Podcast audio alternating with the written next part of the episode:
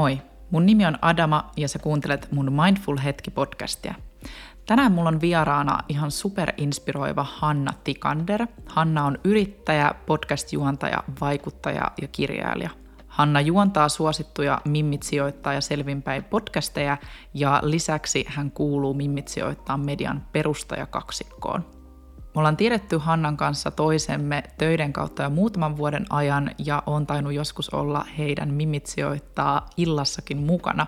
Mutta tässä jaksossa me päästiin ensimmäistä kertaa oikeasti juttelemaan vähän pidempään kahdestaan ja syvällisemmin kaikista, mikä oikeastaan yhdistää meitä myös, nimittäin henkisyys, mielenterveys ja muutenkin kokonaisvaltainen hyvinvointi. Hanna on nyt ollut raittiina kolmisen vuotta ja jakaa hyvin paljon omaa kokemustaan myös sosiaalisessa mediassa ja tietenkin hänen podcastissaan. Ja tänään hän kertoo myös sulle täällä mun podissa siitä, että mistä oikeastaan tämä selvinpäin matka oikein alkoi ja keskitytään erityisesti siihen henkiseen puoleen, että miten alkoholin käyttö vaikutti Hannan mielenterveyteen ja miten etenkin sen lopettaminen on vaikuttanut hänen kokonaisvaltaiseen hyvinvointiin ja miten henkisyys myös liittyy tähän tähän. Tämä on aihe, joka kiinnostaa mua itteni tosi paljon, koska mä oon viime aikoina paljon miettinyt omaa alkoholikäyttäytymistäni ja sitä, että tarviiko mä välttämättä sitä pari lasia viiniä, vaikka mä olisin ystävien kanssa terassilla. Eli mä hirveän vähän itse kylläkin juon alkoholia tänä päivänä ihan siitäkin syystä, että on noin kaksi pientä lasta kotona, mutta sanottakoon, että silloin kun lähtee juhlimaan kerran kun pääsee, niin tulee ehkä juotu vähän enemmän sitä alkoholia, mitä yleensä on tottunut. Mutta tämän jakson myötä mä ehkä vielä entistä enemmän pohdin sitä, että ehkä tänä kesänä mä vietän alkoholittomampaa kesää, nautin enemmän kaikista ihanista alkoholittomista drinkeistä ja muutenkin siitä seurasta selvinpäin ja siitä, että mä oon oikeasti itse kontrollissa mun omasta käyttäytymisestä ja kaikista tunteista. Hanna kertoo tässä jaksossa myös tosi hyvin siitä, kuinka alkoholin lopettaminen on nimenomaan auttanut Hannaa tuntemaan kaikki tunteet aidosti just sellaisina kuin ne on. Koska niin usein me just käytetään sitä alkoholia siihen, että me halutaan peitellä jotain tuntemuksia, jotain epämukavaa tuntemusta. Ja tietyllä tavalla just tämä, mitä mä oon paljon puhunut täällä podissa, että meidän pitää istua välillä epämiellyttävän kanssa, niin alkoholi ei ainakaan edesauta sitä alkoholin käyttö kuitenkin vaikuttaa meihin niin vahvasti, että minusta se on tosi tärkeää kyseenalaistaa vähän sitä, että minkä takia me oikeastaan käytetään alkoholia. Mä toivon, että sä saat tästä jaksosta paljon itsellesi inspiraatiota ja oivalluksia. Voi olla, että tämä on sun ensimmäinen askel kohti selvinpäin elämää. Hei, tervetuloa Hanna mun podcastin vieraaksi. Aivan ihana, että löysit aikaa tälle ja olet nyt tänään vihdoin täällä mun vieraana. Kiva päästä juttelemaan sun kanssa aivan ihanaa päästä juttelemaan. Odotan, odotan innolla. Sä olet laittanut ihan sikahyvät kyssärit mulle etukäteen sekattavaksi, niin tiedän jo, että tästä tulee hyvä keskustelu. Hei, hyvä, että sä tykkäsit mun kysymyksistä. Se on aina semmoinen pieni jännitys, että ootko valmis juttelemaan näistä asioista, mutta hyvä, hyvä, jos tykkäsit.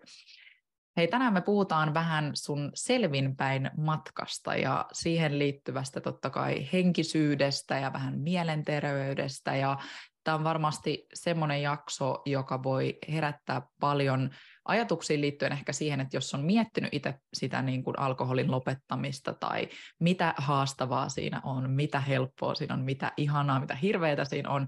Mä itse ainakin lukeudun tavallaan siihen ryhmään, että silloin tällöin juon alkoholia, mutta silti välillä mun mielessä kutkuttaa vähän semmoinen, että tarviiko mun oikeasti juoda alkoholia ollenkaan, että mihin mä tavallaan sitä tarvii. Niin tänään tosi kiva kuulla sun tarinaa siitä ja ehkä myös jotain konkreettisia vinkkejäkin lopussa siihen, että miten voisi ehkä aloittaa sen oman selvinpäin matkan.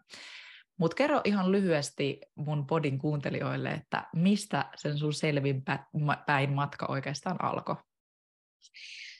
Oi, voi, voi, voi. Ähm,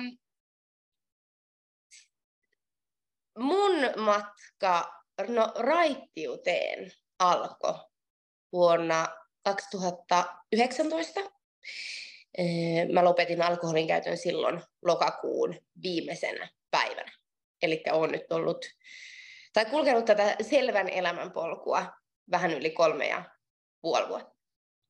Ja mä olin siinä vaiheessa 25, kun mä päätin laittaa korkin kiinni ja aloittaa selvän elämän. Ja siinä vaiheessa mä olin käyttänyt alkoholia ihan nuoresta asti. Mä olin ollut 13-vuotias, kun mä olin juonut itseni ensimmäistä kertaa humalaan ja sen jälkeen alkoholi oli sit näytellyt aika iso roolia mun elämässä. Tai ei välttämättä ulkopuolisesti välttämättä ajateltuna isossa roolissa, mutta se oli mulle isossa roolissa siinä mielessä, että mä käytin alkoholia tosi paljon eri tunnetiloihin. Ja mä en oikeastaan ikinä kyseenalaistanut sitä, että miksi mä sitä käytän. Sen takia mun mielestä oli ihana kuulla, kun sä vaikka tässä aluksi sanoit, että aina välillä miettii, että mihin mä tarviin tätä, niin mun mielestä se on jo hienoa, että ihmiset mm. pohtii sitä, että miksi mä käytän tätä alkoholia, että onko se joku vaikea tunne, tai että onko sulla onko sul yksinäinen olo, tai sä oot väsynyt ja sä ajattelet, että sä saat sieltä jonkun extra boostin. Mutta mä en oikeastaan ikinä siihen 25 25 ikävuoteen saakka, niin mä en ollut kauheasti miettinyt sitä, että no minkä takia mä käytän tätä alkoholia, vaan siitä oli tullut mulle mun elämän aikana tosi totuttu tapa. Että oli se sitten iloinen asia, oli se sitten niin kuin syntymäpäiväjuhla tai äm, ylioppilaskirjoitusten juhlistaminen tai työhaastattelusta selviytyminen, mitä tahansa sellaisia onnistumisia tai ilon tunteita, niin kuin positiivisiakin tunteita, niin alkoholi näytteli niissä tilanteissa tosi tosi isoa roolia. Mä ajattelin, että sen alkoholin voimalla mä saisin maksimoitua sen hyvän olon tunteen. Ja sitten oli myös ne vaikeat tunnetilat, oli suru tai ikävää tai ärsytystä, ahdistusta, mikä, mikä tahansa semmoinen hankala tunne käsitellä, niin mä päätin olla täysin käsittelemättä sitä tunnetta ja lähin hakea sitä helpotusta sieltä alkoholista. Ja mulla on ollut paljon sellaisia tapahtumia mun nuoruudessa ja lapsuudessa, jotka on jäänyt käsittelemättä. Ja varsinkin sitten, kun sen alkoholin käytön on aloittanut niin aikaisessa vaiheessa 13-vuotiaana, kun on ollut vaikka vanhempien avioero mylläkkä meneillään ja ollaan muutettu, perhe on hajonnut kahtia ja on joutunut sisaruksistaan eroon tai isästään eroon. Paljon sellaisia vaikeita tunteita, mitä mä en silloin ikinä käsitellyt tai päässyt puhua tai purkaa niitä kenenkään ammattilaisen kanssa, niin se alkoholi vaan otti paikkaansa tavallaan sen ammattilaisen tilalta, että mä en päässyt ikinä puhumaan niistä asioista. Ja sitten mä en ikinä puhunut. Mun, ei tarvinnut puhua, koska mä pääsin niistä tosi helpolla niistä tunteista tai ajatuksista karkuun sen alkoholin voimalla, joten mun ei tarvinnut työstää sitä, että miten mä kommunikoin näitä hankalia asioita. Mä yritin vaan piilottaa niitä sen alkoholin alle ja turruttaa niitä sille. Mutta sitten 25-vuotiaana ne asiat, mitä mä olin patonut mun sisälle, ne kaikki traumat ja surut ja harmitukset ja ärsytykset ja ikävän tunteet, kaikki mahdollinen, niin mä aloin ensimmäistä kertaa huomaamaan, että edes se alkoholi ei auta hiljentämään niitä. Et kun hyvin pitkään pari lasillista tai isompi bileilta niin oli auttanut mua hiljentää ne mun ajatukset ja oli antanut mulle sen tietynlaisen helpotuksen tunteen tai, tai jonkun hyvän olon tunteen, niin enää se alkoholi ei edes, ei edes pystynyt siihen, että se taakka ja painolasti mun sisällä alkoi olla niin valtava, että ne, ne traumat ja, ja tota, haastavat ajatukset alkoi vaan pursuun läpi, että enää se alkoholikaan ei auttanut. Ja sitten no alkoholi nyt tunnetusti vaikuttaa aika negatiivisesti mieleen, niin se olotila sitten seuraavana päivänä kun on ollut huono olo ja sä oot lähtenyt käyttää alkoholia siinä ajatuksessa tai sen ajatuksen perässä, että no nyt tämä helpottaa. Ja sitten se ei olekaan helpottanut. Ja sitten sä oot ollut humalassa ja myllertänyt jossain siellä sun vaikeiden tunteiden seassa. Ja sitten kun sä herät seuraavan päivän vielä siihen krapulaan, niin se olotila on aivan järkyttävä. Ja silloin 25-vuotiaana muistan, että se oli se kesä, kun mä aloin tiedostamaan sen, että tämä ei ole mulle enää hyväksi, että tämä ei ole hyväksi, koska tämä ei enää anna mulle edes sitä helpotuksen tunnetta.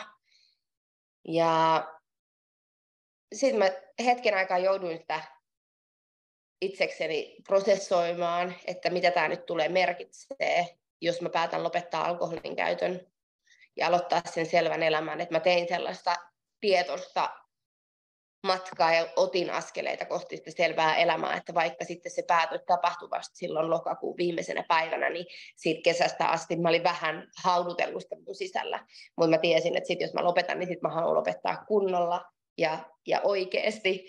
Ää, ja joo, sori, nyt tämä tuli tosi mm. tosi pitkän kaavan kautta.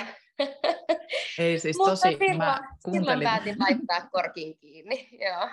Siis tosi hyvin vastattu ja mä samalla, kun mä kuuntelin tätä sun tarinaa, mä se, että ah, ihanaa olla tässä ihmisen kanssa, joka tietää, miten kerrotaan asioita. Et hyvin, hyvin selkeästi kerroit sen sun niin kuin, matkan siitä, että mä oon monilta mun vieraita kysynyt myös lapsuudesta, ja tavallaan säkin toit just esille sen, että sun lapsuudessa oli kuitenkin, niin kuin hyvin monella meistä on traumaattisia kokemuksia, jotka kuitenkin sitten vaikuttaa meihin myös aikuisiällä, ja sullakin se tavallaan näkyy siellä alkoholin käyttönä, Mä en ole hirveästi puhunut itse asiassa alkoholin käytöstä mun podcastissa, mutta mä tunnistin itteni tosi vahvasti tuosta sun tarinasta, koska mulla on myös haastavaa äh, isäsuhde ja mun vanhemmat eros, kun mä olin seitsemän. Ja se tietyllä tavalla näkyy mulla hyvin aikaisessa vaiheessa jo alkoholin käytö, käytön kautta. Et mä aloin mm. käyttää alkoholia jo 13-vuotiaana, ja se oli yleensä semmoista, että kauheat kännit, ja nimenomaan toin tavallaan turrutettiin se ö, oma olotila, koska varsinkin sen ikäisenä nuorena, kun ei osannut, ja varmasti niin kuin säkin sanoit, sullakin 25-vuotiaana, kun sä pääsit, päätit lopettaa, siihen oli varmasti mahtunut monta vuotta sitä alkoholin käyttöä, niin ei ole, ei ole niitä työkaluja käsitellä ehkä välttämättä mm. niitä kaikki traumaattisia juttuja, ja sitten se näkyy jonain muuna käytöksenä, ja niin kuin sullakin, niin mulla oli ihan sama, että turrutti sitä, äh, omaa oloaan sillä alkoholilla, enhän mä silloin sitä ymmärtänyt, nyt mä ymmärrän. Ja mm. täysin toi, mitä säkin sanoit, varmaan tosi moni löytää itsensä siitä, että sitten sen kivan bileillan jälkeen oli hauskaa, vitsi alkoholin jälkeen siinä on niinku hyvä bilefiilis, ja seuraavana päivänä on niinku ihan jäätävä olo. Ja toi, mitä säkin sanoit, että, että sä tavallaan turutit sillä alkoholilla sitä, mä tein ihan sitä samaa, niin sitten se seuraavan päivän olotila on kuitenkin se, että ne kaikki hirveät masennuksen oireet, tuntemukset nousee sieltä. Ja mä en tiedä, miten sä koit niin kuin silloin niitä olotiloja, että oliko sun ystävillä samoja, samoja olotiloja vai ymmärsit sä, että sä oot jotenkin vähän erilainen? Mä kysyn tämän sen takia, koska silloin kun mulla oli ne pahimmat olotilat sit joskus vanhempana teiniässä, sanotaan joku 17 ja sitten 18, niin mä aina ihmettelen sitä, kun mä kysyn mun ystäviltä, että mulla on niin kuin alkoholin käytön jälkeen hirveä masennus, siis semmoinen niin kuin talo kaatuu päälle ja mä voisin niin kuin vahingoittaa itteeni siis ihan hirveät olotilat. Ja mm. tosi monella mun ystävällä ei ollut noita samoja olotiloja. Oliko sulla tommonen niin kuin kokemus vai miten sä koit sen? Joo, Kyllä mä muistan, että silloin kun mä vielä join, niin hyvin vahvasti ne sellaiset kuuluisat darra-ahdistukset ja morkkikset, niin oli siinä mun kodissa, mun huoneessa, että kyllä mä aina ihmettelin sitä, että jos mulla oli ystäviä ympärillä, jotka joi, ja niillä ei tullut sitä samaa oloa, niin mä en voinut ymmärtää sitä. Ja kyllä mä sitten aika nopeasti tiedostin sen myös, että mulla saattaa olla siellä taustalla sit jotain, jotain vähän synkempää tai jotain sellaista, mitä ei ole just käsitellyt, joka sitten tulee pinnalle niin kuin tosi vahvasti näkyväksi silloin, kun on se, on se krapula.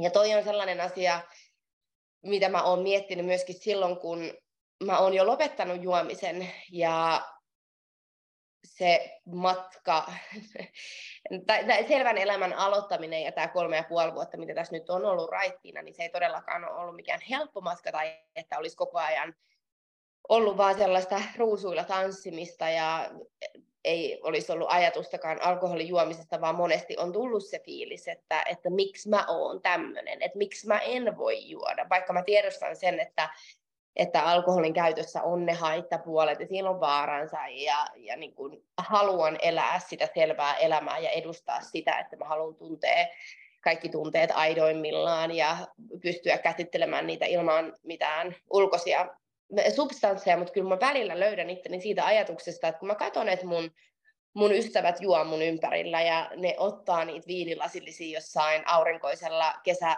terassilla ja on siinä pienessä nousuhumalassa ja tuntuu vähän huolettomalta. Mä muistan niin vahvasti sen tunteen, että ai vitsi, toi oli ihan hauska tunne, että kun nousee mm. tuosta penkistä ja jalat on vähän silleen huterat ja tekee mieli laittaa jollekin ihastukselle vähän jotain sellaista pikkuhiprakka tekstiviestiä, minkä, mistä on saanut rohkaisun alkoholin kautta, niin kyllä mä hyvin usein mietin, että minkä takia mä en pysty juomaan. Että miksi nämä ihmiset pystyy juomaan, että miksi mulla oli sellainen tilanne, että mä en voinut, että mun oli pakko lopettaa. Mm. Vaikkakin siis mä en haluaisi enää aloittaa alkoholin käyttöä, mutta jos välillä löytää itsensä siitä sellaista, vähän niin kuin kadehtii niitä mm. ihmisiä, mm. että, ne, että ne, ne, ne voi juoda. Koska itse muistaa sen, että siinä vaiheessa, kun ne omat krapula-ahdistukset oli, oli pahimmillaan, niin se oli just se semmoinen, saattoi olla itsetuhoinen olotila tai ei saanut elämästä millään tasolla kiinni ja tuntui vaan, kaikki tuntui merkit- merkityksettömältä ja sitten saattoi olla huono olo siihen päälle vielä itsestään ja niistä omista toimistaan tai miten on edellisenä iltana käyttäytynyt tai miten on kohdellut jotain ystävää tai, tai läheistä, kaikki tämä, niin se olotila oli vaan jotain äärettömän inhottavaa ja mä en missään nimessä, niin, en, en halua niin kuin takaisin niitä tunteita mun elämään, että en al- alkaisi juomaan alkoholia, mutta kyllä mä välillä olen sitä miettinyt, että että onko nämä muut ihmiset sitten ehkä, jotka ei koe tätä krapula-ahdistusta näin suurena, niin että onko ne ehkä sitten päässyt jossain nuoruudessa työstämään niitä asioita, vai onko mä ehkä ihmisenä vähän herkempi. Mä oon aika, pal- aika niin kuin ja mietin asioita tosi paljon, välillä liikaakin ja saatan soimata itseäni ja on just aika ankara itteeni kohtaan, että ehkä se on sitten vaan myöskin sitä sellaista omaa sisäistä tosi tosi inhottavalla äänensävyllä puhuvaa ääntä, joka mulle on myös tehnyt sitä pahaa oloa. että kun jotkut ihmiset pystyy sitten vaikka siinäkin olotilasta olla silleen, että no fuck it, ihan sama, huomenna uusi päivä, kaikille tapahtuu tätä, että ei mitään hätää, niin mä sitten saatoin olla silleen, että voi ei, että mä, mä, mä oon maailman hirvein ihminen ja oh, mitä mä menin tekemään. Mikä sitten taas kumpuu varmasti jostain sellaisesta nuoruudesta opitusta miellyttämisen halusta. Että sitten kun sä tajuutkin, että mä en ole välttämättä miellyttänyt kaikkia ihmisiä edellisenä iltana, niin siinä vaiheessa se tuntuu vielä hirveämmältä. Siis mä niin allekirjoitan niin monta tuntemusta, mitä sä nostit, ja varmasti moni muukin kuuntelija kokee samaa, että tavallaan se tunteiden mylläkkä, koska tietyllä tavalla kuitenkin alkoholi on meidän yhteiskunnassa, sitä käytetään juhlistamiseen, mutta sitä käytetään myös tavallaan suruun. Että niin kuin molemmat tunteet, ja se on aina tietyllä tavalla liitoksessa kuitenkin niihin tunnetiloihin.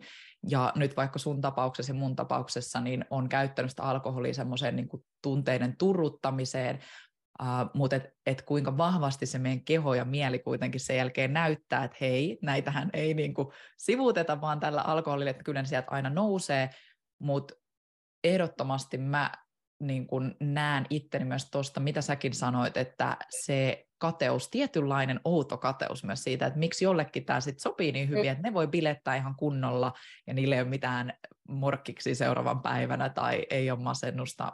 Mun mies on esim. tuommoinen, että se voi yeah. niin juhlia eikä mitään, mitään, mitään tota käy.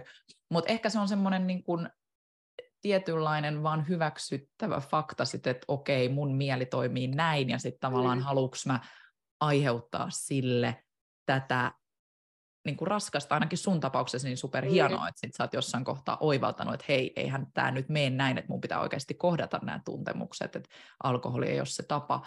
Mutta jos me puhutaan vähän tuosta mielenterveydestä, koska sä mainitsit jo muutamia asioita, no etenkin se morkkis, se seuraavan päivän olotila on tietenkin ihan hirveetä, mutta jos sä mietit päihteitähän niin kuin kaikessa silloin, kun sä käytit niin kuin vielä alkoholia, niin miten se vaikutti sun mieleen? Et m- miten se näkyy sun mielenterveydessä? Aina se vaikutti siihen kyllä niin laajasti. Mm, no ensimmäisenä varmaan nostaisin just sen, että se toimi, se, toimi pakokeinona siitä, että mun ei tarvinnut kommunikoida. Että mun ei tarvinnut puhua, mun ei ikinä tarvinnut opetella puhumaan mun tunteista, koska jos mulla oli vaikka joku asia, mikä ärsytti, mulla oli vaikka tullut joku, jotain kismaa mun jonkun ystävän kanssa, niin mä ajattelin aina, että no en mä voi puhua tästä asiasta, mutta se kuitenkin paino mua, mutta sitten mä saatoin juoda siihen päälle ja sitten se helpotti. Öm, ja sitten totta kai se lisäsi sitä sellaista taakkaa myöskin siihen, mikä vaikutti siihen mielenterveyteen, että oli paljon niitä käsittelemättömiä asioita. Ja unen, unen laatu totta kai, mulla jo niin pari lasillista alkoholia vaikutti siihen mun unen laatuun. Ja mä itse, tai no joo, varmasti moni ihminen tiedostaa sen, että uni on jotenkin kaiken A ja O, koska sitten kun nukku huonosti, niin sit mä en pystynyt toimimaan sataprosenttisesti tai sataprosenttisesti sen mukaan, kun mä olisin itseltäni odottanut toimivan vaikka työelämässä tai, tai opiskeluissa. Ja se vaikutti siihen, että mulla oli aina huono olo itsestäni. Että mä olin aina jotenkin tosi pettynyt mun toimintaan. Ja mä koen, että mä tosi pitkään elin vääränlaista elämää, sellaista elämää, mitä mä en oikeasti halunnut mm. elää. Ja mä muistan vaikka, että koulussa mä mietin sitä, että mä oikeasti kiinnostaa sitä asiaa ja mä haluaisin olla se hyvä oppilas, mutta niin kuin mä, mä, en, mä en pysty siihen.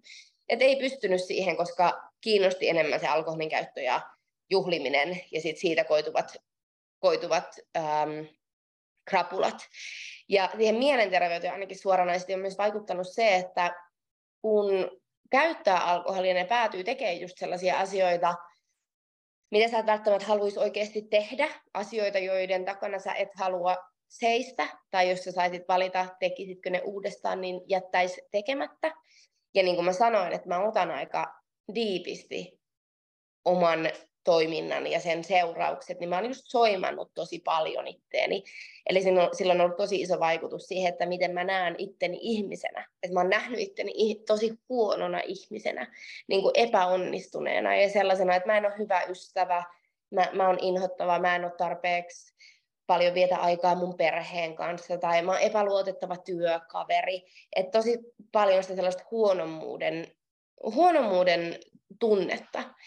Ja sitten vielä se epävarmuus siitä, että mitä sä oot tehnyt, miten mä sen selittäisin.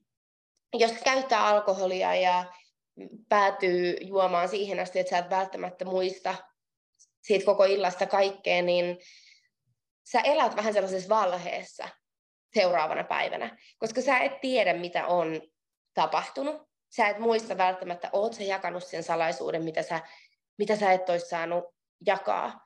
Ja mm. sitten jos sulla on jo huono olo itsestäsi, ja sä tiedät, että sä oot joskus toiminut vaikka humalassa niin, niin automaattisesti miettii, että ah, mä oon taas varmaan tehnyt niin. Ja koko ajan joutuu olemaan vähän silleen varpaillaan ja, ja epävarmana siitä, että mitä mä nyt oon tehnyt. Ja sitten alkaa just vaikka ekstra paljon miellyttämään ihmisiä, ajatellen, että tämä nyt korvaa sitten sen mm. kaiken huonon, mitä mä silloin viikonloppuna tein. Vaikka oikeasti voi olla, että sä et ole tehnyt mitään pahaa, niin se tekee, se tekee elämästä tosi tosi raskasta, mikä näkyy nykyään, kun pystyy seistä tasa, tasan niin kuin kahdella jalalla sataprosenttisesti omien tekojen ja sanojen takana, niin mulla on tosi semmoinen äh, iso, tai paljon vapautunut elämään aikaa ja energiaa kun ei tarvitse käyttää sitä murehtimiseen siitä, että mitä mä oon tehnyt tai mitä mä oon sanonut. Koska mä tiedän tasan tarkkaan kaiken sen, mitä mä oon sanonut ja miten mä oon toiminut. Ja mä oon tehnyt kaikki ne valinnat myöskin sataprosenttisen selvänä. Niin mä voin seistä niiden valintojen takana. Niin mm, ehkä tuollainen iso, iso summaus, että paljon sellaista itsetuntemukseen ja itsekunnioitukseen ja siihen minä-kuvaan vaikuttavia tekijöitä, joilla olisi ollut suora yhteys siihen, tai yhteys sinne mielenterveyteen. Joo, siis wow, wow, wow. Etenkin toi oli muista tosi hienosti kiteytetty toi, että sä pystyt, kun sä oot selvinpäin, niin sä pystyt seisoo niiden sun sanojen ja tekojen takana. Että sä oot silloin kuitenkin tavallaan se niin sanotusti aidoin versio itsestäsi, että sitten joo, siellä voi olla paljon muita asioita, mutta että mitä se alkoholi kuitenkin usein tekee, niin on se, että se ottaa sen kontrollin. Tai nimenomaan sä niin kun, kadotat sen kontrollin ja, ja se on varmasti se hirvein tunne myös siinä. Mm, no sä mainitsit jo tuossa muutamia, että miten nyt sitten selvinpäin oleminen näkyy sun mielenterveydessä, niin ainakin se on selkeästi tuonut sulle lisää sitä itsetuntemusta ja tietynlaista ehkä niin kuin vapautta, niin kuin sä sanoit, sinne omaan elämään. Miten muuta sä sanoisit? No kyllä, se itsetuntemus on varmasti isoin, että siinä vaiheessa, kun mä lopetin alkoholin käytön, niin mä mietin, että että et, wow, mä oon 25-vuotias, mä en ole ikinä tutustunut itseeni selvinpäin. Et 25-vuotiaana musta tuntuu, että syntyy joku täysin uusi ihminen, ainakin mulle. Ja mä oon toteuttanut sitä itse tutkiskelua tosi tosi paljon, ja mä oon ollut kiinnostunut siitä ensimmäistä kertaa 25-vuotiaasta alkaen, että okei, että kuka mä oon ja mitä mä mun elämältä haluan. Ja, ja kyllä se selvä elämä on myös vaikuttanut siihen, että kun on tehnyt omalla kohdalla niin ison ja merkittävän päätöksen, niin se on myös nostattanut jotain itsevarmuutta siitä, että mä kyllä pystyn. Mä pystyn asioihin, mitä mä oikeasti haluan. Ja niin kuin ehkä saa noista mun aikaisemmista puheenvuoroista kiinni, että siellä on taustalla tosi huonoa itsetuntoa ja miellyttämisen halua, niin selvän elämän myötä sitä itsevarmuutta on päässyt oikeasti kerryttämään silleen aidoin menetelmin. Että mä yksi päivä kuuntelin, kun mä istuin yhdessä porukassa ja nämä ihmiset puhu siitä, että tavallaan niin kuin puhu, puhu alkoholin puolesta, mikä nyt ei sinänsä niin kuin, ei, ei, ei, ei triggeröi mua. Mun mielestä on mm. aina kiinnostava kuulla ihmisten näkemyksiä. Mutta niiden tavallaan puolustus, puolustuskanta siihen, miksi he itse käyttää alkoholia ja minkä takia ei pystyisi olla, olla juomatta, oli se, että se tuo elä, elämään enemmän seikkailuja ja mm. vie tavallaan uusien mahdollisuuksien äärelle. Ja sitten siinä keskustelussa nostettiin esimerkiksi vaikka sellainen, että sä oot kiinnostunut jostain ihmisestä, mutta sä et ole uskaltanut kontaktoida sitä selvinpäin, mutta sitten kun sä oot ottanut sen yhden viinilasitisen, niin sitten olette tyttöjen kanssa, että no niin, nyt laittaa sille kundille viestiä. Ja silloin mä mielestäni mietin silleen, että niin, mutta vitsi, että kyllä mä itse olen kokenut sen niin, että ne hetket on ollut niitä, milloin mä oon vahvimmiten päässyt kerryttämään vaikka sitä omaa itsevarmuutta. Mm. Että jos mä oon vaan laittanut sen viestin selvinpäin, ilman, että mä oon ajatellut, että mä tarviin tähän sen alkoholin lasillisen, niin mä uskon, että selvinpäin tollaisistakin kokemuksista saa tosi paljon enemmän irti. Ja silloin on ollut suuri vaikutus mun itsetuntoon. Että mä oon silleen, että mulla on semmoinen olo, että minä johdan tätä elämää, mun mm. elämääni, ja tämä mun elämä ei johda mua. Että on mun, mun käsissä, että mitä tästä tulee, ja miten, mihin suuntaan mä menen, kun sitten taas hyvin pitkään oli vaan vähän silleen, että lillu sellaisessa jossain elämän virrassa, mikä varmasti on myöskin hyvä, mutta sitten jos se virta vie sua ihan väärään, väärään suuntaan, niin sitten se ei ole hyvä. Niin mä, mä vaan annoin asioiden tapahtua. Ja sitten kun on ottanut sen omiin käsiinsä, niin kyllä se on, kyllä se on semmoinen itsevarmuus ja luotto minuun ja siihen, että mä pystyn, niin sillä on ollut kyllä tosi iso vaikutus. Ja totta kai sitten niin kun täytyy varmaan nostaa tässä kohtaa just esiin se, että kun ei mene enää aikaa siihen juomiseen, että jos lähtee laskemaan, että kuinka paljon juominen vie aikaa, niin kun humalan suunnitteleminen ja niiden juhlien suunnitteleminen, mm. se itse juominen, sitten se siitä koituva krapula, sitten ehkä vielä se maanantai-päivä, joka menee töissä vähän ihottavasti, koska on vielä mm. vähän allapäin, niin kyllä mä oon mm. tosi onnellinen siitä ajasta, mitä mun elämään on sen selvän elämän myötä tullut. Ja, mm. ja joo. Siis aikaa, rahaa, terveyttä. Mä näen niin monta plussaa, että Joo. katsotaan, että ehkä, ehkä tämän jakson jälkeen mullakin jää ne parit, parit lasit viiniä pois, mutta niin. Tuo on hauska tavallaan toi, minkä sä kerroit sen niin esimerkin sun ystävistä tai porukka, missä sä olit, että tavallaan se on aika yleistä varmasti se ajatuskin siitä, että, että okei, okay, alkoholi onkin osa semmoista niin kuin kivaa, hauskaa, välillä nimenomaan tietynlaista pientä sekoilua, että, että just semmoinen niin kuin kuitenkin se ajatus on siellä niin tärkeä, minkä sä sanoit, että eikö se ole sitä kaikista oikeinta ra- rohkeutta, että sä uskallat laittaa sen viestin ilman mm. sitä alkoholin rohkaisua. Että se onkin jännä, että miten meidätkin on tavallaan jo vähän niin kuin tässä yhteiskunnassa aivopesty ajattelee, että se, se on se ratkaisu. Se pitäisi haku- hakea sieltä, joo niin. just näin. Et, et se on hauska, miten se on jo niin sisällä tietyllä tavalla jo mm. pienestä iästä, kun me nähdään sitä niin kuin meidän ympärillä aikuisten kesken, että hei, että jos ihmiset pitää hauskaa, niin se on niin kuin alkoholin voimalla, etenkin suomalaisessa yhteiskunnassa. Et, et se on niin kuin, kulttuuri myös hyvin erilainen. Mä aina vertaan vaikka nyt just siihen mun mieheen, joka on virolainen, joka on hyvin avoin, juhlii monesti ilman alkoholia, ja sitten kaikki ihmettelee, että miten toi voi bilettää ihan tolleen reivata ilman alkoholia. Mä silleen, että ei ole niinku mitään eroa hänessä, onko hän ottanut pari lasia vai onko hän selvinpäin, että et siksi hän usein onkin vaan selvinpäin. Mutta se kulttuuri myös siellä on semmoinen, ihmiset on paljon niinku rohkeampia, voisi sanoa. Että onko se vähän semmoinen suomalainenkin sulkeutuneisuus, että ensin ei puhuta mitään ja sitten pari lasia, niin alkaa niinku se puheen sorina. Just näin. Saattaa hyvinkin olla. Mm. No miten silloin, kun sä lopetit sen alkoholin, niin oliko tuommoinen niin sosiaaliset tilanteet just sitä haastavaa osuutta, vai mikä sun mielestä oli haastavinta päihteiden lopettamisessa? Joo, se meni aika vaiheittain. Et kun mä lopetin, niin se ensimmäinen kuukausi tuntui käytännössä aika helpolta. Mä olin tosi innostunut siitä raittiudesta. Mä koin, että mä olin tehnyt aika paljon työtä sen eteen, että mä tuun onnistumaan siinä. Et mä olin jo ennen mun alkoholinkäytön lopettamista päättänyt, että mä tuun jatkaa käymistä tapahtumissa ja keikoissa ja työtapahtumissa. Mä tiedostin sen, että mä en tule onnistua tässä päätöksessä, mä en tule pitämään tätä selvää elämää yllä, jos mä jään yksin kotiin enkä osallistu mihinkään tapahtumiin. Tietysti joillekin ihmisille se, se oikeasti vaatii sen, että, että niin pysyy poissa sen houkutuksen ääreltä. Mutta mä itse, no, vähän niin kuin lähdin haastamaan itteeni. Mä halusin näyttää itselleni ja mä halusin näyttää muille, että kyllä mä voin olla täällä, vaikka mä en tuo. Ja se ensimmäinen kuukausi meni ihan hyvin, että ehkä ne vaikeimmat hetket on sitten tullut sen ajan kuluessa.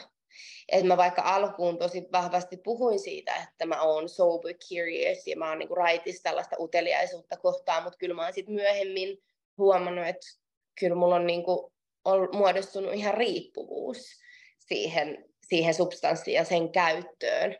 Että mä automaattisesti oon tilanteissa ja mä mietin, että vitsi kun mä saisin nyt juoda ja oon monta kertaa ollut siinä pisteessä, että tekisi mieli juoda. Ja ne vaikeimmat hetket, kun on oikeasti tehnyt mieli juoda, niin niihin on aina liittynyt joku ääripäätunnetila. Et ne on hyvin usein ollut niitä hetkiä, kun on ollut vaikka sydänsuruja tai on kokenut jonkun ison pettymyksen, niin se mun ensimmäinen reaktio on ollut se, että vitsi kun mä voisin nyt juoda. Että niin kuin mä pääsitin nopeasti tätä tunnetta pakoon. Öm, koska se on ollut niin se opittu kaava omalla kohdalla, että niitä vaikeita tunteita ei tarvitse kohdata, niitä voi pakoilla sinne, sinne alkoholiin. Et ne on ollut kyllä niitä hetkiä, mutta si- niissä hetkissä kyllä mua on auttanut. Mä nyt mietin, että jos siellä on joku, joka kuuntelee tätä ja miettii, niin kuin, että miten sitten sellaisessa hetkessä, kun tekee mieli juoda ja on päättänyt, että haluaa elää elämää, niin mä oon tosi usein kääntänyt katseen tulevaisuuden Hannaan. Että mä oon miettinyt, että mitä se Hanna huomenna tästä ajattelisi ja minkälainen se mun olotila olisi huomenna. Niin se on auttanut mua tosi paljon siinä, että ei ole oikeasti tullut juotua. Ja toinen on se, että mä oon yrittänyt nykyään kertoa siitä tunteesta ääneen, että me saatan vaikka kaveriporukassakin tosi silleen matalalla kynnyksellä sanoa, että vitsi mun tekisi nyt juoda.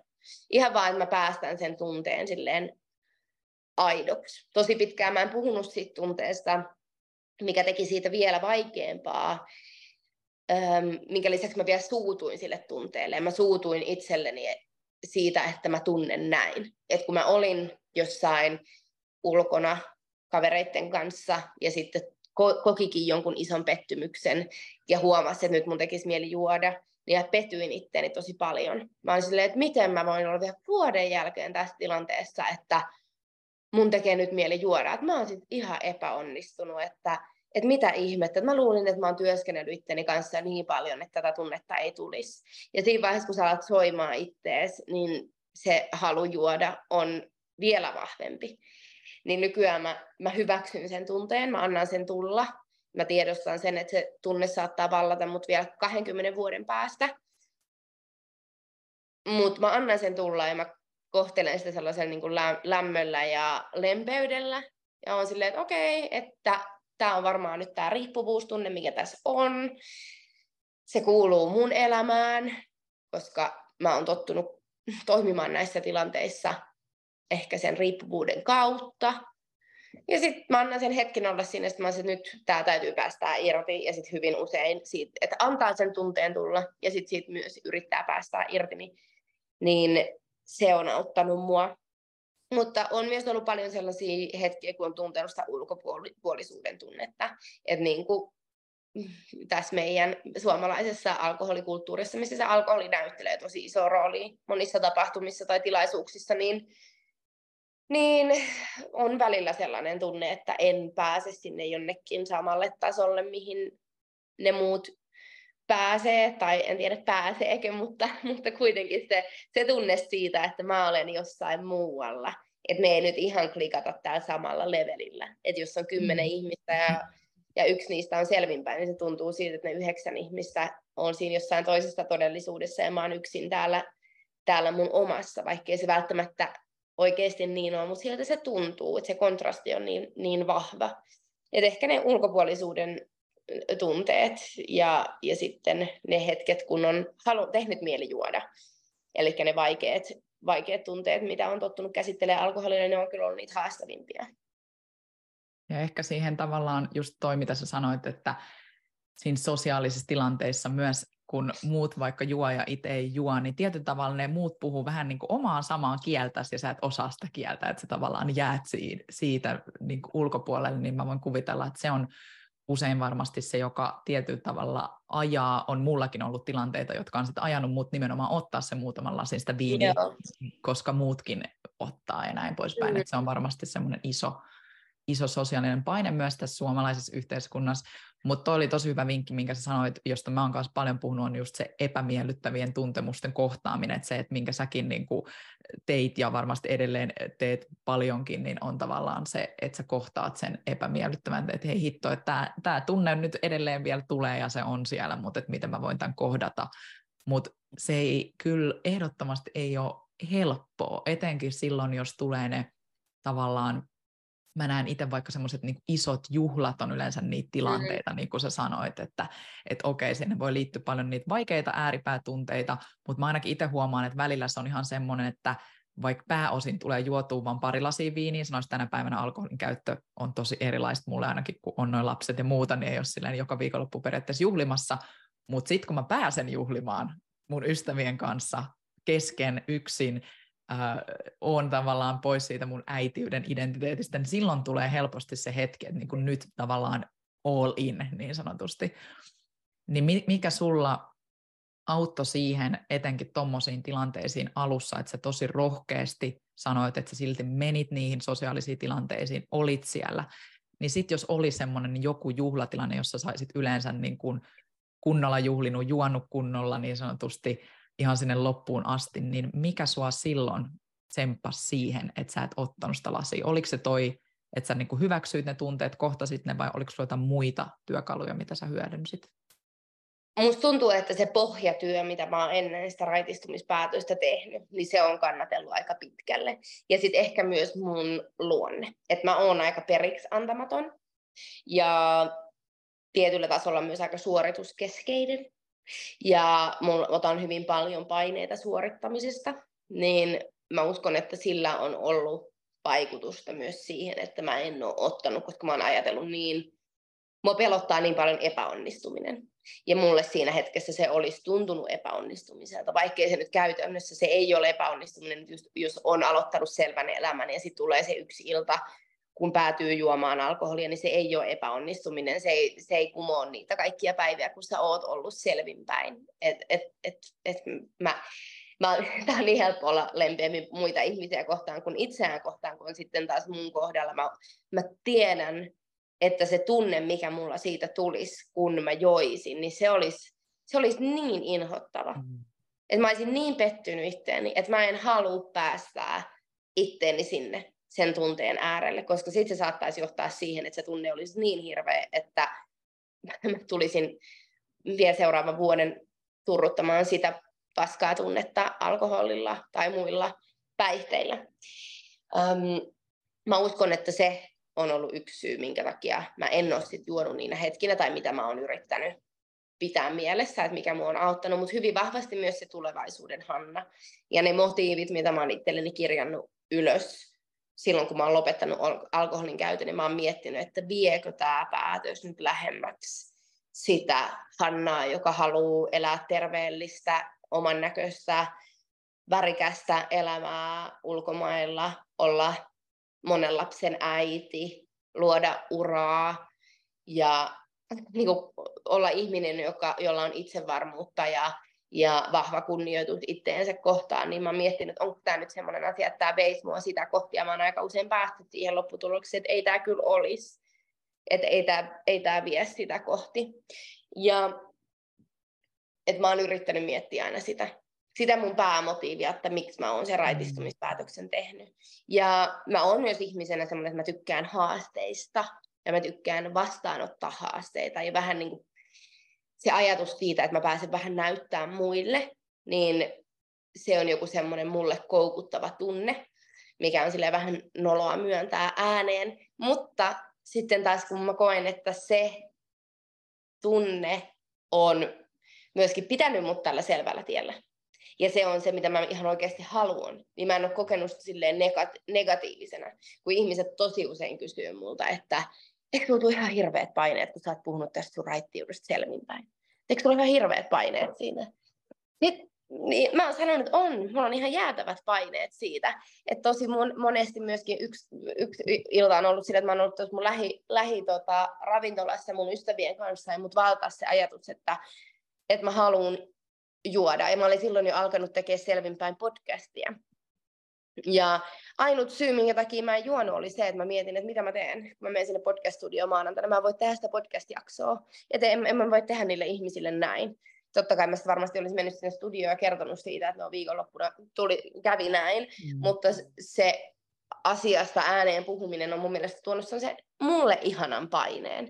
Siitä ei pidä ottaa paineita, että pitäisi huudella kaikille, että olen nyt raitistunut ja aloittanut selvän elämän, mutta mulle se on auttanut tosi tosi paljon. Ja miten mä sen selittäisin, koska kun mä oon vajonnut siinä tilanteessa, kun on tehnyt mieli juoda, mä oon ruvennut miettimään silleen, että mitä ne muut ihmiset ajattelee, mitä mä itse ajattelisin itsestäni ja koko se paine on vyörynyt siihen mun niskalle, niin se on myös pitänyt mut selvänä.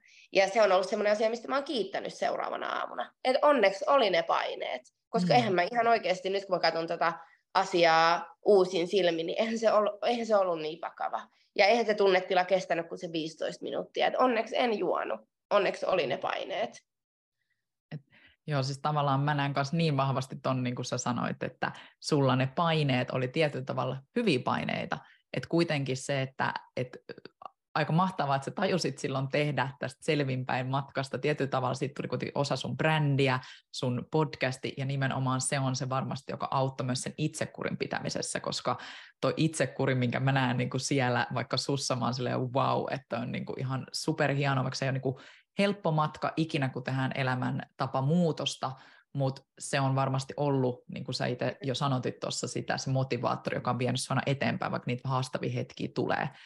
Mutta mä itsekin huomaan, että se haastava hetki on kuitenkin loppupeleissä niin pieni osa sitä, että mikä, niin kuin sä sanoit, se tulevaisuuden Hanna tekisi, niin sitten tavallaan kun ne laittaa perspektiiviin, niin ehkä sekin antaa semmoista voimaa mm. siihen, että jos mä oon niin kuin päättänyt, että mä teen tämän, niin nyt mä eteenpäin. Niin, ja kun on, ja kun on tehnyt sitä plus- ja miinuslistoja ja tiennyt, että tämä on oikeasti se, joka antaa mulle enemmän, että mm. tämä on mulle parempi reitti.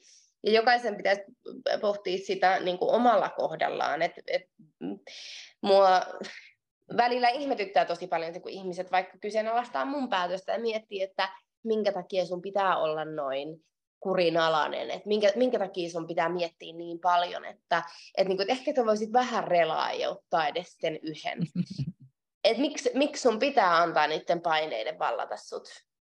Mutta sitten taas, kun mä tiedän, että tämä on asia, mitä mä ihan oikeasti haluan, niin jos sulla on asioita, mitä sä haluat, niin se vaatii työskentelyä, että sä pääset niitä asioita kohti niin kuin silleen mun mielestä aika lailla 247. Ja se onkin jännä, miksi monet muut kokee sen aina tavallaan semmoisena ongelmana. Ehkä siellä voi olla myös sitä jotain omaa semmoista, että mäkin vähän haluaisin lopettaa, mutta sitten mä en kuitenkaan periaatteessa usko, että mä pystyn siihen, tai että et joku semmoinen epäilys siitä, tai sitten toisaalta sitä niin kuin oman mukavuuden mukaan tempaamista, että voispa Hanna niin kuin nyt juoda mun kanssa nämä pari lasia viiniä, että se on jännä.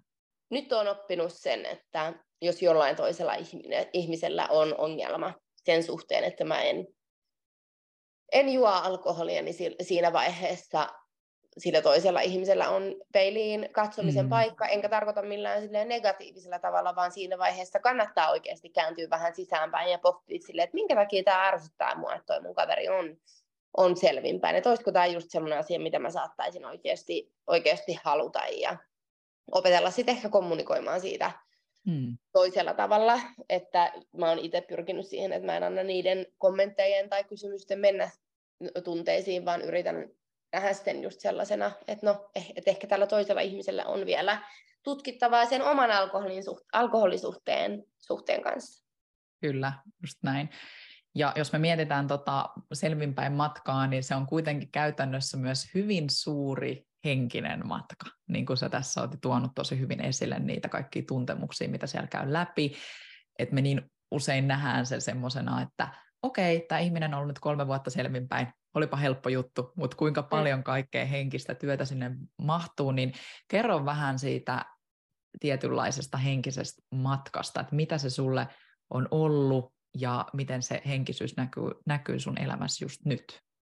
Oi vitsit, joo, musta tuntuu, että henkisyys myöskin merkitsee mulle niin paljon eri asioita ja se merkkaa mulle paljon asioita. Mulla tulee aina, kun puhutaan henkisyydestä, niin mulla tulee aina ensimmäisenä mieleen perus kristinusko ja Jumala, mitkä on myös ollut vanhassa elämässä, vaikka nuorempana, niin on ollut isossa roolissa mun elämää, että, että mä oon aina tykännyt käydä kirkossa ja mm, mulla oli ystävä perhe, jonka vanhemmat oli tosi tosi uskovaisia ja mä pääsin niiden mukaan tällaisiin kaikkiin hengellisiin tapahtumiin. Ja mun mielestä se on se on aina ollut kiva päästä osallistumaan. Ja se on tuonut sellaista turvallisuuden ja äm, sellaista tietynlaista kotosaa tunnetta, että yhteisöllinen meininki ympärillä, koska mun omassa kodissa sitä ei ole, ei ole tapahtunut. Ja meillä ei ole ollut sellaista niin perinteistä hengellisyyttä, kun sitten taas mun äidin, mun, me, meidän niin kuin, mun omassa perheessä se hengellisyys on näkynyt sellaisena,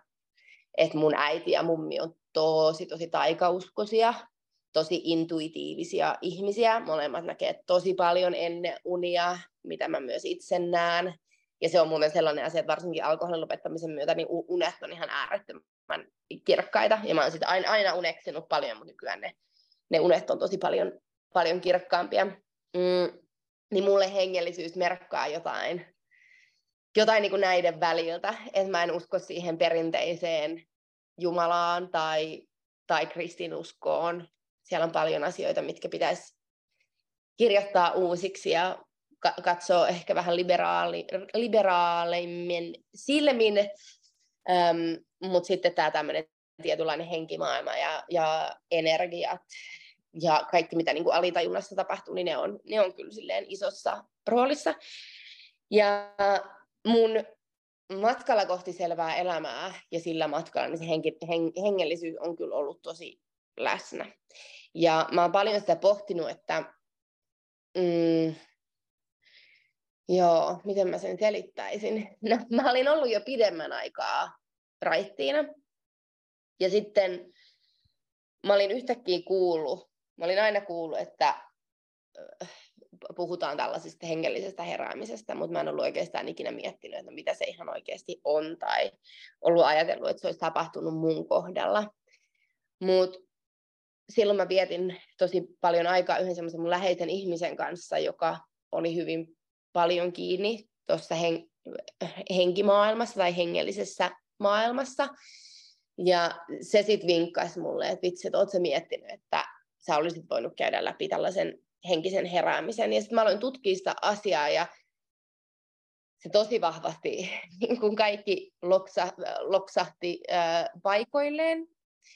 Mutta mä en silti halua sanoa, että tämä olisi, että se, äh, tämä on niin monimutkaista, tämä on niin monimutkaista. Siis kun mä, mä y, sen raitistumisen myötä ja, ja jo ennen sitä raitistumista, että mä en tiedä, että onko se niin, että mä oon, oon kokenut jonkun henkisen heräämisen ja sitä kautta alkanut kyseenalaistaa sitä mun suhdetta alkoholiin ja päättänyt raitistua, vai onko se, että mä oon raitistunut ja lopettanut alkoholin käytön, niin antanut tilaa jollekin tällaiselle hengelliselle tai henkiselle heräämiselle. Mut sinänsä sille ei ole mitään väliä, mutta kyllä mä koen, että se henki, hen, hengellisyys ja henkisyys on näkynyt siinä, että on ollut jotenkin tosi tietoinen siitä omasta kasvusta ja siitä, että mitä mun sisällä tapahtuu. On löytänyt sen oman äänen, on alkanut kuulee ne omat ajatukset, asiat näkyy paljon kirkkaammin ja selkeämmin. Koska jossain vaiheessa se oli sitä, että oli tosi alakulonen olo ja tuntui, kaikki tuntui tosi merkityksettömältä. Vaikka oli aloittanut jo sen selvän elämän, niin tuntui, että mä en, mä en saa mistään Mä en saa mistään asiasta enkä mistään ihmisestä mitään otetta. Mä aloin kyseenalaista kaikkea ja kaikkia mun ympärillä. Mä mietin, että, että mä en niin jaksa näitä ihmisiä. Jopa oli vähän sellainen niin ylimielinen asenne sille, että ah, että näin niin tajuu tätä maailmaa, niin kuin miten mä tämän nyt tajuun. Se oli tosi semmoinen ulkopuolinen olo oli tosi paljon sitä ahdistuneisuutta ja masentuneisuutta ja oli tosi semmoinen vahva tarve hidastaa omaa elämää ja viettää enemmän aikaa yksin ja, ja luonnossa ja saada sitä rauhaa ja tilaa sille omalle, omalle kasvulle. Se henkinen matka itsessäänkin, kun se on niin täynnä myös sitä itsetuntemuksen lisäämistä, niin kuin sä jo kuvasit tuossa sitä, kuinka usein sit, kun vähän niin kuin se henkinen matka alkaa, niin sitten sitä jossain kohtaa vähän ehkä kokee, okei, okay, niitä hyviä ja huonoja tuntemuksia, mutta ehkä myös vähän semmoisia egoistisia niin kuin paremmuuden, tiedätkö, just niin kuin sä sanoit, että, että nämä muut ei ymmärrä tätä ja sitä ehkä kokee olemassa vähän yksin, ähm, haluaisi, että kaikki ymmärtäisi tämän saman jutun, minkä sä oot nyt oivaltanut, mutta sitten tosi monet ei ole kuitenkaan ympärillä muuttunut, että siinä jotenkin käy Joo. hyvin vahvasti yksin sitä läpi, että kyllä sä niin kuin kuvasit aika hyvin tota omaa henkistä matkaa. Jos tähän loppuun sä antaisit yhden vinkin sellaiselle, joka pohtii just niitä päihte- päihteiden lopetusta ja sitä oman selvinpäin matkan aloittamista, niin mikä se vinkki olisi? Mulla tulee niin paljon mie- mieleen vinkkejä mun päästä, mä koitan miettiä, että mikä niistä olisi yksi ja merkittävä ja paras, niin mä joudun ehkä antaa pari vinkkiä. Voit antaa. no ihan, että lähtisi ihan siitä, että okei, että lähtisi miettimään, että mitä se alkoholi mulle antaa ja mitä se multa ottaa että vieks se kohti niitä asioita, mitkä oikeasti elämässään merkitsee. Että lähtisi ihan sieltä pohjalta liikkeelle. Että mitkä on ne mun elämän arvot ja ne mun tavoitteet ja haaveet. Vieks tämä alkoholin käyttö eteenpäin mua niitä kohti. Öm, ja sitten mä kyllä ehdottomasti nostaisin myös sen, että puhuisi siitä jollekin yhdelle, edes yhdelle läheiselle ihmiselle siitä päätöksestä ja pyytäisi sitä, sitä äm, tukea ja turvaa. Ja totta kai myös ehdottomasti ammattilaiselle, jos kokee, että se tarve apuun on vielä suurempi. Mutta ehkä semmoinen vinkki, minkä mä itse kirjoittaisin jonnekin ylös tai, tai pitäisin mielessä, niin, niin on se, että yrittäisi muistaa sen, että, että alkoholi ei tuo sulle, tuo suhun niin itseesi mitään sellaista, mitä sussa ei jo ole et se on semmoinen, mikä muakin kannattelee tosi paljon, että et, niinku, et, et mä, mä, mä riitän ja tämä olen minä, ja just, että sen rohkeuden voi hakea, että et, et se rohkeus on mussa, jos mä haluan laittaa sen viestin tai jollekin mun ihastukselle ja mä oon ajatellut, että mä tarvitsen siihen alkoholiin, niin kyllä mussa on se rohkeus jo. Mutta se täytyy vaan kaivaa esiin. Jos se alkoholikin saa kaivettua sen esiin, niin mä, mä myös itse onnistun kaivamaan sen esiin. Tai että jos ajattelee, että ei pysty pitää hauskaa ilman alkoholia. Että kyllä mä tarviin sitä niihin iltoihin, että mä pystyn rentoutumaan. Ja jos sä pystyt rentoutumaan se alkoholin avulla, niin se on sussa mm. se kyky rentoutua. Ja sun täytyy vaan itse etsiä se muilla tavoin. Että sussa on, sussa on jo kaikki. Ihanasti sanottu. Siis tähän on ihan täydellistä lopettaa tämä jakso. Mä ainakin otin täällä näitä muistiinpanoja toi, että se on sussa sisällä jo se kaikki olemassa, niin miksi me tarvitaan siihen sitä ulkopuolista mm. alkoholin apua. Mutta varmasti se on, se on haastava pitkä matka, joka kuitenkin lähtee sieltä tietoisuudesta, että, niin, että, että minkälaista elämää mä oikeasti haluan elää ja tarvitsen alkoholin olla osa sitä, niin Kiitos Hanna. Kiitos Hanna, että sä jaoit sun tarinaa hyvin avoimesti ja rehellisesti. Ja tietenkin jokainen, joka haluaa käydä tutustumassa lisään Hanna ja vaikka ei vielä tutustunut, niin käykää kuuntelemassa, herra niin käykää kuuntelemassa Hannan selvinpäin podia. Mä laitan suoraan linkin tähän jakson kuvaukseen ja tietenkin sitten Instagramista sut löytää myös Hanna Tikander nimellä. Hei kiitos Hanna, oli aivan ihana jutella. Mä voisin siis jatkaa sunkaan tätä joku pari tuntia keskustelua. Ihana. Vitsi, oli, oli tosi kiva päästä juttelemaan aiheesta ja mä toivon, että tämä jakso antoi jotain, jotain ohjenuoraa tai mahdollisesti mm. uuttakin suuntaa niille ihmisille, jotka tätä kuunteli. Mä toivon myös. Kiitos. Joo. Kiitos, ihanaa. Kiitos. Kuullaan. moi moi.